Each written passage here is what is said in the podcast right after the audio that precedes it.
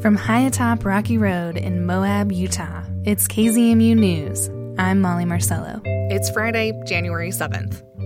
President Biden has ordered outfitters operating on federal land pay their guides a $15 minimum wage. And outfitters aren't happy, including those here in Moab. There's even a lawsuit by an industry association to stop the order. Justin Higginbottom speaks with guides about their pay and an outfitter about their costs, and he looks at whether our rivers can provide workers with real careers. When I started reaching out to local river guides to ask what they thought about a $15 minimum wage, I noticed something strange. No one really wanted to go on the record. Guides didn't want to use their name or say where they worked or comment even on the industry as a whole. You know, I really enjoy guiding the river, as most guides do. And, and so I'd be afraid to be singled out and lose that job. And then I don't get to enjoy the river and share these resources we have out west here of our great federal lands with people from all around. And I'd hate to lose that opportunity. Can, can I be can I be an anonymous source so I don't get blacklisted from my industry? We're like these Oompa Loompa leprechaun people who don't have the normal human rights and minimum wages that Americans think are normal, um, and we accept that, right? Thank you for the pizza party. That's good enough. But if you're like, hey, uh, someone almost died because this was unsafe, or we're all being sexually harassed by a manager that the owner likes and we don't like it, if you start to like raise your hand or pull the fire alarm and say that things are wrong, you become a target and you sort of become a problem. And that sucks because, like, dude, if we had better relationships between owners and workers, we could be partners. So I interviewed a few guides anonymously to get a sense of what their work was like and what $15 per hour might actually pay for. I think not everyone understands the scope of what a guide is. There's that meme like what my friends think I do, what my mom thinks I do, what I actually do. Like we have this reputation for being these like rah rah party animals that just have fun with no responsibility. But my experience being a guide, I'm to break down the day. It's things like waking up before 6 a.m. to make everyone coffee, you know, sometimes in the spring or the fall, like your hand wash water is frozen and you're trying to cut raspberries and they're freezing to the knife and your hands are so cold. You're, you're suffering a little.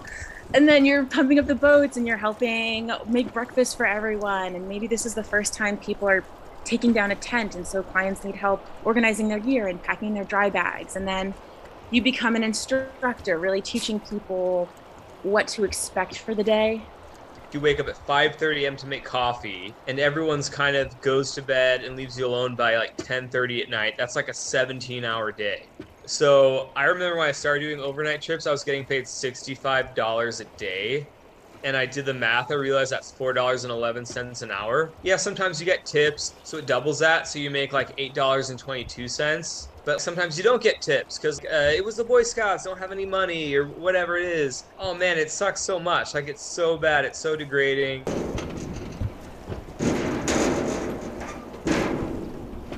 Yeah, I'd like to see us get paid a little bit more for the stuff that we do.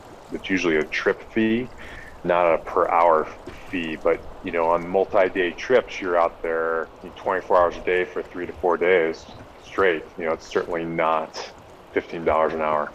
I'll echo what I what a lot of people say is we're out there using our skills to safely get people down a river, providing both expertise and going and attending classes like wilderness first responder and swiftwater rescue and things of that nature and then get paid wages enough to, to live in your car in the parking lot while owners take home a, a lot of the cut. It just seems like we should be paid more. Part of what we get paid for is in tips, and oftentimes we're not getting tipped or we're getting tipped below a, what would be considered a living wage. Every company is different, but my process of becoming a guide was first paying several hundred dollars to be trained through a week long guide school. And once I was trained, I called this the period of limbo, where I rode along with experienced guides to continue my guiding education for several weeks. And this time period was unpaid. And then during that time, I paid for numerous safety certifications and purchased gear like PFDs, life jackets, shoes, various rescue hardware. And it wasn't until I was checked off and working with clients that I began to earn back my initial guiding investments.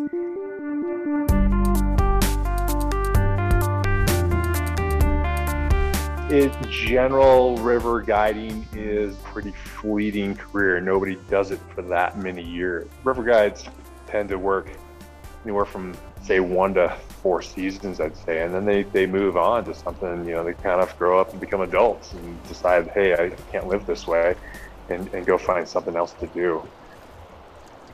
We're in charge of these beautiful, fragile ecosystems, of these canyon systems that are unlike anything else you'll find in the whole country and we have this opportunity to like share with people what these places mean what they're all about. If you just have someone who's stumbling through their job because they're brand new people are going to leave here being like well they kind of had a good time but they're not going to maybe learn as much about the area. Like the interpretive knowledge definitely gets lost with the, the sort of revolving door, turn and burn nature of guiding. It's weird that we're even at this point, that people have been kind of treated so sort of disposable, and there hasn't been this investment in quality or really good safety. We're just kind of flying by the seat of our pants. And so when we think about the value of guides, it's not just this dispensable seasonal worker to like burn out and rehire, but people that have developed a really unique knowledge and relationship to an ecosystem, a landscape. And this understanding and connection influences how we conduct ourselves on tours, the culture of our companies, and even the oral history, if you will, that we're passing down from guide to guide. So there's something really magical about deeply knowledgeable guides. And for this reason, I highly value companies with high guide retention rates, companies that have the support and able to keep their guides forever.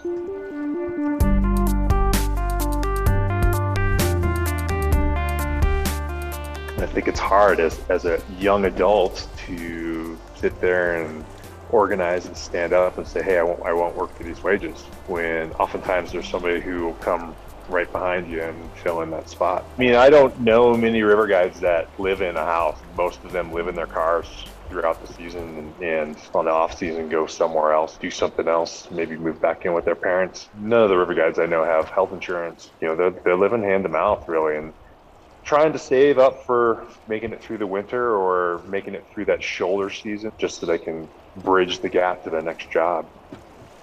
One of the things that's happened to a lot of people who live in tourism is they've been sort of infantilized. We're not going to pay you like an adult. You're not going to get to own a house like an adult. You're not going to get to get a wife or, or a husband or, or a kid. You're not going to be able to envision financial stability, but you can live in a car and you can be drunk or high all the time and it's okay. And it's like the circus and it's cool and we're all like a family and it's like a cult it destroys people. There's depression issues they struggle with, and a lot of it is because people can never see a path towards adulthood or stability because instead of being paid money like everyone else, they're given this like psychological wage. They're given like a high five in the summer and in the winter, when like you're living in, in a car in the ski resort, it's like, excuse me, sir, you have to move your car. You can't sleep here, and no one cares. If people were paid the value of their work, it would open up paths to stability, to self-esteem. It'd be incredible. It'd be life-changing for people.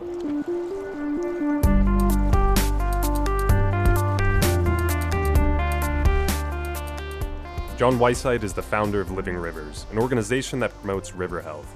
He was willing to use his name and I've been a river guide for 41 years, and I still do commercial trips, just not as much as I used to. In the early 90s, he started organizing. He formed Colorado Plateau River Guides. We um, wanted, of course, to be a river group that would increase our ability to give good interpretive talks, which is part of our job description. But some of us wanted to actually become advocates and like defend wilderness for the Colorado River to do actual preservation similar to what environmental groups do. And some of us actually wanted to do unionizing. And I my attitude was we're going to do all the above. We got big resistance from the outfitters on the advocacy and we got resistance on unionizing Similar to now, not many guides were willing to agitate publicly. He says outfitters were hostile to the idea, and a river guide labor union in Utah never took off. So it turns out there only a few of us were willing to risk our jobs and disturb the apple cart. You know, I'll, I'll be honest with you, river guides aren't the type of people to become activists or organizers. They they really are. They're like herding cats. And there just wasn't enough of us to get momentum, to have a powerful seat at the table, which is unfortunate because if let's say 90% of us said, yeah, let's use euthanize, we would have got it because they wouldn't have had any river guides. We would have striked. And of course, you know, that means we wouldn't have had made any money. And we're not a well, we don't we don't have lots of money. We pretty much work hand to mouth. We're we're intentionally poor. We like to be poor. As a culture, we're not really interested, obviously, in making lots of money. But that doesn't mean we're not worth more money. I think we are because in fact, guides would probably become safer, more proficient. They would become better teachers, better leaders if they were paid more. And actually, three or four good guides can do a better trip than eight lousy guides. Just a quick aside about labor law. Lauren Scholnick specializes in workers' rights in Utah and Idaho. If we're talking about the right to organize, potentially to form a labor union or even not to form a labor union, but to speak to each other in a concerted way to talk about their wages, hours, working conditions. They have protections under the National Labor Relations Act. That doesn't mean workers' fears of retaliation are unfounded. An employer can come up with a host of reasons to fire someone but that's what all employment cases, termination cases are made up of.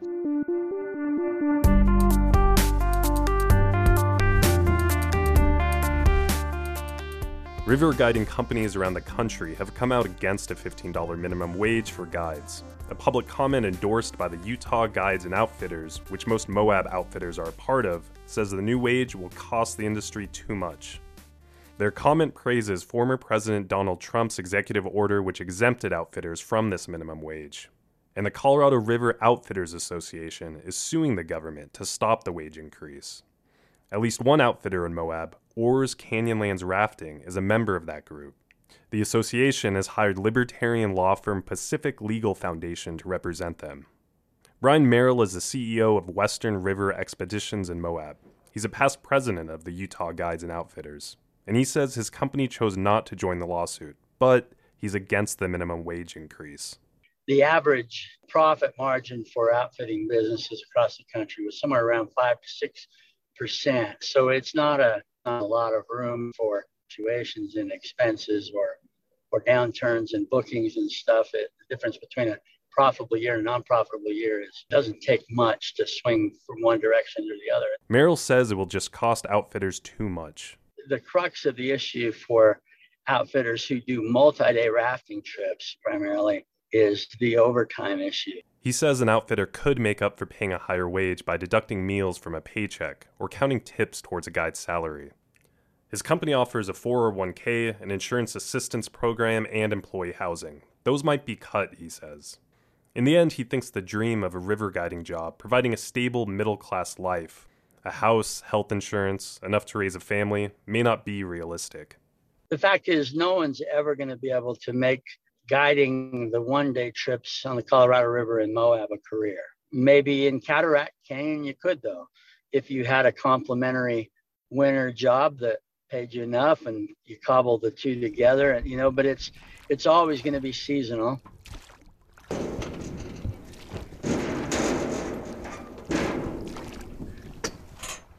The last year has been pretty active for labor. A worker shortage means that for the first time for many, some workers have a bit of leverage. There have been dozens of strikes around the country. Union organizing has been tried or taken root in businesses once thought immune, like Starbucks. In our state, ski patrollers unionized in Park City to negotiate for compensation with Vail Resorts. Many river guides, especially here in Moab, say they could use more support.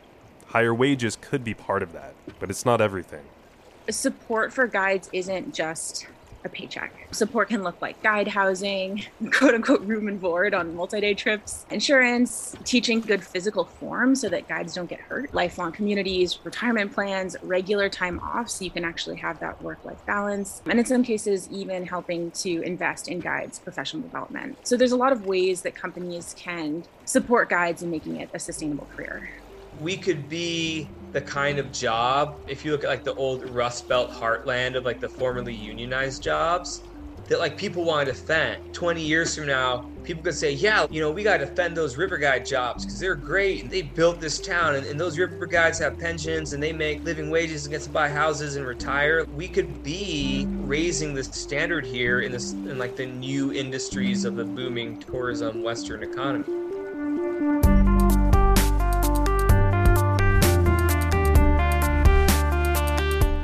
common theme with those I spoke with is how much the industry would benefit from better paid guides. They don't want to bankrupt businesses, they want to make them better. In this sense, at least, outfitters and guides are on the same side. Justin Higginbottom for KZMU News. If you're a guide or an outfitter and want to share your thoughts about pay or working conditions or anything else, we'd like to hear from you. You can send an email to news at kzmu.org. And now the weekly newsreel, where we check in with reporters on their latest stories of the Moab area. It's the new year, and that means a few new leadership changes in local government. Doug McMurdo of the Times Independent has more. We have a new mayor and two new council members on the Moab City Council, and we have a new chairperson of the Grand County Commission and a new vice chair. So we had things happening politically. Monday, um, Mayor Joette Langianese was sworn in, along with uh, councilors uh, Jason Taylor and Luke Wojciechowski. Mm. Um, so a new era has begun at City Hall. There's a lot of optimism. A, whole lot of people showed up, um, and it got very little play because they wanted to keep it low key because right. of COVID but quite a few people showed up, and there was a, there was a, an energy in the in council chambers during the swearing in ceremony. So it was really uh, pretty fun to be there. Always an exciting time when there's new people in office, in local office, and um, good to know the information about our leadership at the county commission also changing. Yes, yeah. uh, Gabe Woytek uh, takes the gavel over for uh, Mary McGann as chair. Uh, they don't really have a gavel, but some, sometimes they need one. yeah. But they don't. They don't really have one. Uh-huh. Um, but he's he is the chair, and uh, Jacques Hadler is the vice chair. Thank you for those updates, Doug. And there's there's a big story about local evictions in the Times Independent this week. Yes, it's um, probably a harbinger of things to come, as uh, a lot of people are saying, including us. Um, yeah. On December 16th, nine days before Christmas, uh, 10 families living in a small trailer court at 200 North and 200 East uh, were noticed with eviction to make mm-hmm. room for a townhome, mm. townhome development. And uh, as we all know, everybody knows that housing is doesn't exist, especially affordable housing. Right. So these are ten families, men, women, and children uh, that are going to be um, potentially homeless um, mm-hmm. to make room for this development. Now, Rhiana Medina from Moab Valley uh, Multicultural Center and um, uh, Zoe Houston from the center also um, are working with these families, trying to get them set up. They've they've helped one one family uh, get moved in, two other families right. found housing on their on their own. Mm-hmm. Um, but there's seven people that are still, or seven families that are still uh, in limbo. And Rhiana said uh, when push comes to shove, she doesn't expect them to have homes by January 31st. That's um, such a short timeline. Like we were saying, like it's even it's hard even if you know you have to move in six months. Right. Let alone you know given a month's notice. Right. You know. It's it's a really tough thing because this is a very human story, mm-hmm. but it's also a very human story to uh, uh, be able to purchase land evict people uh-huh. and redevelop. This happens, and and yeah. that that's happened all over the country, all over the mm-hmm. world, and so um, legally there's not a whole lot to do, and I think that's what Rhiana wants to see happen. Mm-hmm. She wants uh, the county commission and the the city council to um, come up with legislation that protects mm-hmm. Gives them a little bit more time and puts developers on notice. Right. You know, if you want to buy this land and turn it into townhomes or Mm-hmm. whatever you want to do with it, you're going to have to wait six months to give these people time. Mm. And if you if you want to expedite that time frame, you need to you need to find them some housing Mm-hmm. Or, or whatever. I mean, we're going to start losing people that we need Mm-hmm. um, to live our lives. We're going to start losing um, restaurant workers, nurses, police officers, sheriff's deputies, reporters. Mm-hmm. You know, it could be argued whether or not we're needed, but um, you know, I'm just I'm just saying that it's it's a crisis, and and as Rhiana said, uh, we need to quit doing this to each other. You know, she certainly doesn't mince words in your piece in the Times Independent. You know, she says it's ridiculous to think giving them 45 days to find a place to live is sufficient. I think the Moab Valley Multicultural Center is at the forefront of helping people in crisis um, and also helping people find longer term solutions. But they've been carrying the burden of crisis management for quite some time. They are averaging 50 clients per day that are either homeless or uh, in imminent danger of becoming homeless. And, uh, you know, Zoe made a good point too. Um, here she is and her coworkers, they're struggling to find housing, and their job is to help others Right. find housing. So, I mean, it's that right there paints a pretty stark photo for me. I just, uh, Right. that, that whole image is just uh, uh, Uh, something wrong with it.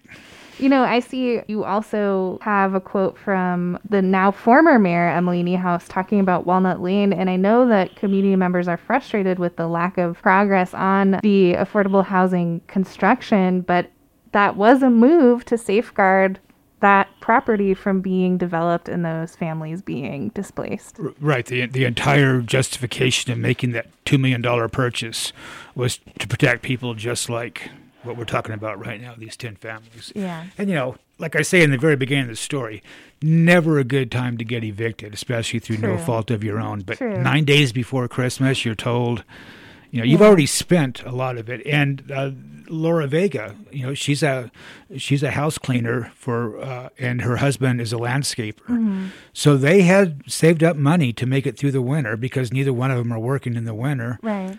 And they had to spend all of their money to get into a place, and their rent is doubled. Um, Yeah. They did find a place, but they're paying literally twice as much as they were. So, So the uh, the Moab Valley Multicultural Center is actively looking for places where these families can go. Any any uh, word from the property management company or the real estate agent? I, I, I spoke to uh, a woman named Joanne from Hutbud, the local property management company, and she had nothing to say except that once those notices were sent out, their role in this process um, ended. Mm, yeah. So they they really haven't been involved. Yeah. But they didn't really, um, from what I understand from Rhiana, they didn't really uh, cooperate, and you know there wasn't a whole lot of um, compassion in play, and there doesn't have to be. But in, in any event, the builders, the developer, I believe they were unaware of the housing crisis. How that can be, I have no idea because it's everywhere. Uh-huh, it's right. certainly everywhere Sure. in the West, and they do live in the West, from what I understand.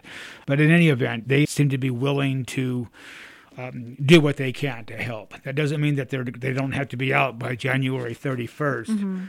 Um, but they might, you know, get their deposits back now rather than then. Um, you know, they were all month to month on this on this uh, lease, so you know they just weren't protected. yeah. You know, just another th- you know a, another way to make vulnerable people even more vulnerable is to make them go month to month. There is a lot of that in town. Anything else to mention about this piece? All I would say is if if you've got an extra few dollars laying around, uh, think of Moab Multicultural Center. Think of Moab Solutions. Uh, the people that are out there, uh, either helping people get into homes or you know helping the people that that need it the most.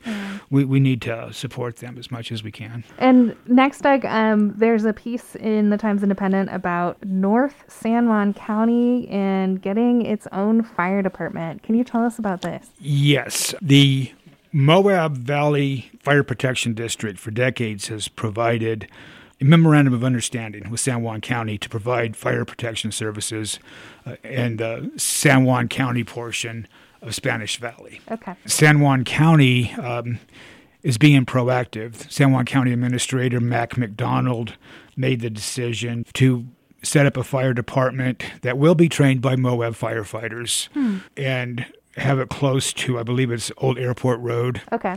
um, not far from the, the new medical clinic that they've built out there. Uh, San Juan County is just paying attention to northern San Juan Right. because of growth. It's you know people that live there. Most of them consider themselves Moabites, but but they live in San Juan County. So um, they're providing services, and that's what government's supposed to do. And and he said that. Um, you know, we don't want to wait 20 years and look back and go, why didn't we do this then? How, however, there are issues. There was no warning given to Moab Fire Department. And uh, Fire Chief TJ Brewer was um, a little bit upset with that. I was thinking about this last night um, after the, the paper was put to bed. You know, they just got done uh, going through a very painful budgeting process. They raised property taxes, um, um, and they're being hounded by the county to annex in more people. Mm-hmm. Well, I don't know where they could go where people are and get any more tax revenue because the county's on the hook to pay them for all of the out of district incident responses they do. So this might just doom that whole annexation because it won't be worth it just annex raw land where nobody's living. Um, you, got- you got to have rooftops to, to assess property taxes. So um, Oh wow. So it They- could call the whole process into question. yeah, I'm I'm sure that they that they budgeted uh, uh, an average of what they could expect in getting compensated under the the MOU, the Memorandum of Understanding, and then the other whammy is this might totally um, destroy any opportunity to annex. Okay. So big questions. Big Yes. questions ahead for the Moab Valley Fire Department. Right, there there could be uh, you know ramifications, and, and and clearly you know it's one of the last truly volunteer fire departments around. They're Right. they're uh, they're they're going away rapidly. Now, Northern San Juan County did um, San Juan County administrator or the you know commissioners have any sort of timeline as to when this was going to get set up? I believe it's basically imminent. Okay, Um, so that's yeah. where the surprise comes in. yeah, and and and yeah. Chief, Chief Brewer, um, uh, obviously the the department will continue to provide uh, protection services uh, in the interim until uh, it it does come to fruition, and they will also be the training agency. These issues are really interesting, and I appreciate reading about them in the paper because it calls into a lot of big questions. We're still a rural area, and the system of like payment, taxing for emergency services is complicated. It is, and it's expensive. Yeah. And the need for more revenue never goes away. You're you're never at a point where, well, we need three hundred thousand uh, this year and for the next ten years. right. It seems like it goes up every year. Doug McMurdo, editor of the Times Independent. Subscription information and more stories can be found at moabtimes.com. Personnel at the Moab City Police Department have come under scrutiny for a variety of issues in recent months. Now, a new report outlines policy violations made by officers in a 2021 incident. Allison Hartford of the Moab Sun News explains. The Moab City Police Department recently released a report on an investigation into two officers, which found that the pair had violated multiple policies, including body camera use, mask wearing, and standards of conduct. And so the incident happened in February, it was February 23rd, um, 2021. And the two officers were Clint Johnston and Dan Malone. And the investigation found that, yeah, they failed to use their body cameras and they also used coarse language while on duty. Um, and Johnston failed to wear a face mask while dealing with the public, which violated department policy and also a state public health order that was in effect. Okay. So basically, the incident um, a bystander called Grand County Dispatch to report that there was a child alone in a vehicle, and the child appeared to be in like great distress. And so, um, the police officers came. They found the owner of the car by running the license plate number, and then they located the owner within the store. And then um, Johnston issued a child abuse citation. Um, but then there was a bunch of issues with like when the officers activated their body cameras. Johnston, his body camera was muted for like most of it. And then recording showed that the two officers used expletives and suggested that the man should be jailed out of spite Mm. when they were speaking privately. Um, yeah, and then Johnston didn't wear a face mask. And so the police department recently released this report that showed that, you know, all these things like violated their policy. And then it also just kind of brought up that there has been chronic issues in the Moab City Police Department, especially with body cam misuse. Braden Palmer came to a city council meeting, talked all about body cameras and like what kind the police department use and everything. He did say that, you know, sometimes they make mistakes. So the police department released this report on Mm. this investigation. What about disciplinary actions? Are there any? Regarding discipline, Palmer said that he couldn't get specific on personnel matters. Um, and then the city issued a statement um, following the report that said that the city takes complaints seriously. The city is going to allocate additional funds for body camera training and equipment. And then Braden Palmer said that he couldn't get specific on personnel matters. Okay. Now, for listeners who are regular um, listeners to this program, you might remember um, that Judge Don Torgerson several months back said in a courtroom that the Moab City Police Department does have a problem with body camera misuse, and it was in relation to this case in particular, where it was found that there were violations at the PD. You can read more about that in the Moab Sun News this week, and there are other articles we want to go to. Tell us what is happening at Looking Glass. Yeah, so in June uh, 2021, a parcel of land near Looking Glass Arch, which is managed by the Utah School and Institutional Trust Lands Administration, or SITLA, the parcel of land was leased to the luxury glamping company called Under Canvas, Mm. and they're planning to build a new site on the parcel. Um, so in June, this news sparked immediate action from a bunch of residents. Um, there was a petition urging Sitla and Under Canvas to dissolve their lease created by the group Save Looking Glass. Hmm. And the petition has over 2,800 signatures, and the campaign has raised $1,400. So I talked to Under Canvas and Sitla. Um, Under Canvas said that they have no established timeline for the project, and Sitla recently told me that they will receive a yearly payment of $25,000 while the project is under construction Hmm. and until the expected opening date of November 1st, 2023. Okay. Um, and once construction is complete, Sitla will receive an annual payment of $110,000 plus 5% of the receipts made by Under Canvas. So they're expecting to receive more than $5 million over the Mhm. 30 year lease term length. Wow. So this piece, this was a follow up to reporting that um, the Moab News had done, you know, several months ago. Mhm. Um, is there any chatter in the Moab community, or did you reach out to people who were still very much opposed to this project? Yeah, so I did talk to um, Daly Heron, who organized the Save Looking Glass campaign. Um, and she said they are still trying to um, dissolve the lease, but also she's found that it's been hard to find information Mm. about um, expected opening dates and everything. And I mean, yeah, like Under Canvas said that they have no timeline. And the only timeline that I got was from Sitla. Mm, sure. Um, and I also tried to reach out to a design firm that had designed a site plan for Under Canvas, like way back in June.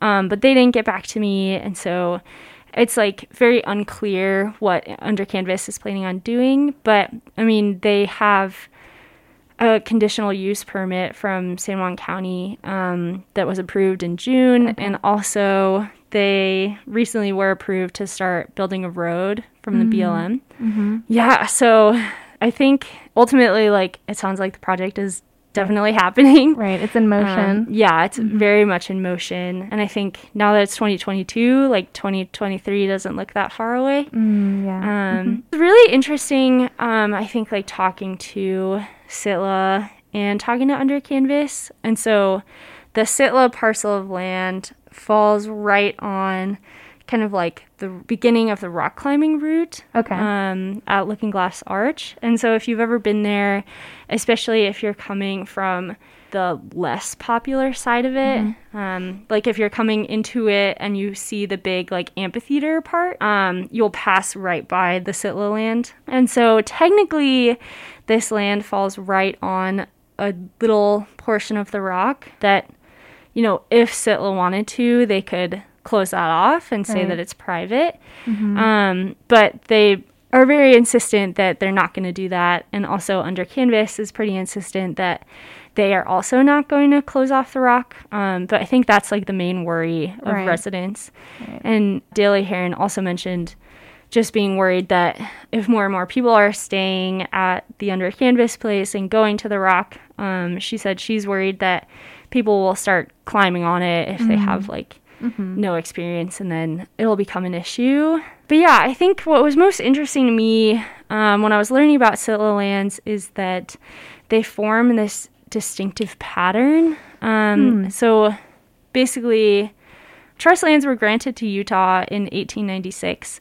Um, and then Sitla was formed in 1994 and they took over management. So these trust lands have been around for a super long time. And basically, how they were divvied up is that the entire state was divided up into these six mile by six mile parcels that were further divided into 36 square mile sections.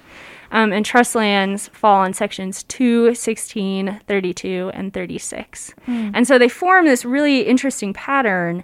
Um, and also, they don't follow any natural lines in the landscape or topography. Mm. Um, Where you're looking at a map and Yeah. there's these square blocks. Exactly. And they're not they're not following rivers, Yeah. creeks, mountains. Yeah. Okay. They're literally just squares. It's like Mhm. they literally just look they looked at a flat paper map Right. and divided it up. And so Mhm. that's why this Sitla land like randomly chunks off a portion of Looking Glass. Um and also, Sitla is required to generate revenue on these lands. Mhm. Um, and so I talked to Marla Kennedy, who's the communications director at Sitla, and she said that Sitla, yeah, is required to generate revenue, and so they're going to Right. basically. She was like, anyone who offers us the most money Right. gets that land, Mhm. um, because they're constitutionally um, required to do that. And she said, Sitla lands are not public lands, and Sitla does not manage its trust lands for the general welfare or the use of the public.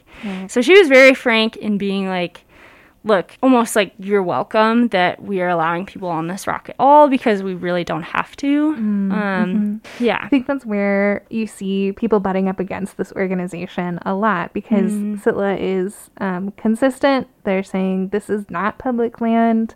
They they are mandated to develop or use the land to um, highest and best use, making the most money for their organization and for Utah.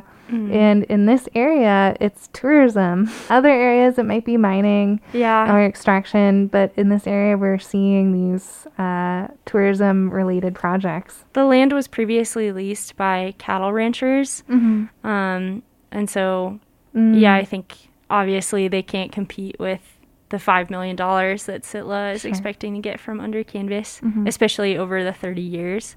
And Sitla also mentioned that after the 30 year lease, um, Under Canvas will have four five year options to extend the lease. So they could make it 50 years. And then at the end of that, they're required to return the land to Sitla in um, the original state at the time the lease was executed. Interesting. A representative for Under Canvas told me that after the lease agreement, the property will be reclaimed and reseeded with native grasses and shrubs. And that could be a long way away from Right. now. That Yeah. could be really, That- it's at least 30 years away. well, thank you so much for that interesting Yeah. piece. Let's mention one more. There's a piece in the Moab Sun News about a student from Grand County um, who just did something very cool. Yeah, so this is like really cute and it made me really enjoy doing local journalism. Um, Jenna Hawks is a 2020 Grand County High School graduate who's now attending USU. Um, and she recently published her first paper, which Wow. is super cool. Um, she published research concerning strategies on how to reduce the use of e cigarettes among young people, which is really interesting, especially here because the Southeast Utah Health District has the highest reported rates of youth vaping in Utah. Really? Wow. Um, in 2019, it found that 21% of Southeast Utah students in 8th, 10th, and 12th grade um, reported using e cigarettes or like vaping products. Wow. Um, and that's obviously a huge concern. Um, so Jenna and her research team um, developed this like teacher training program um, because she said like who can have a better impact on students than teachers, especially mm-hmm. when they're in middle and high school. Mm-hmm. Um, and so they created this teacher training program, which was meant to teach mm-hmm. teachers about yeah. what e cigarettes are and also the health issues with them and like how to approach students about mm-hmm. it. And so they went to teachers and they did this training and then they surveyed the teachers like before and after. And they found that it worked really well. And a lot of the teachers reported having like better confidence in talking to students and reported knowing more about e cigarettes. So the training was really helpful. And Jenna said that she's really happy that, like, a rural place like this can have this kind of training available and especially something that works. She's studying health and wellness. Um, she said she's studying that because she wants to contribute to society in a meaningful way. And right now, she is in Logan doing her studies, um, but she's expecting to graduate in May 2022, and then she'll go for a master's in public health. Congratulations to Jenna. Very cool. Go, Jenna. Allison Harford, staff reporter at the Moab Sun News. Subscription information and more stories can be found at moabsunnews.com. That's it for the weekly newsreel, where we check in with reporters on their latest stories of the Moab area. You can find the pieces mentioned today in the show notes at our website, kzmu.org, or wherever you listen to the KZMU News podcast. As always, thanks for tuning in and supporting KZMU, community powered radio.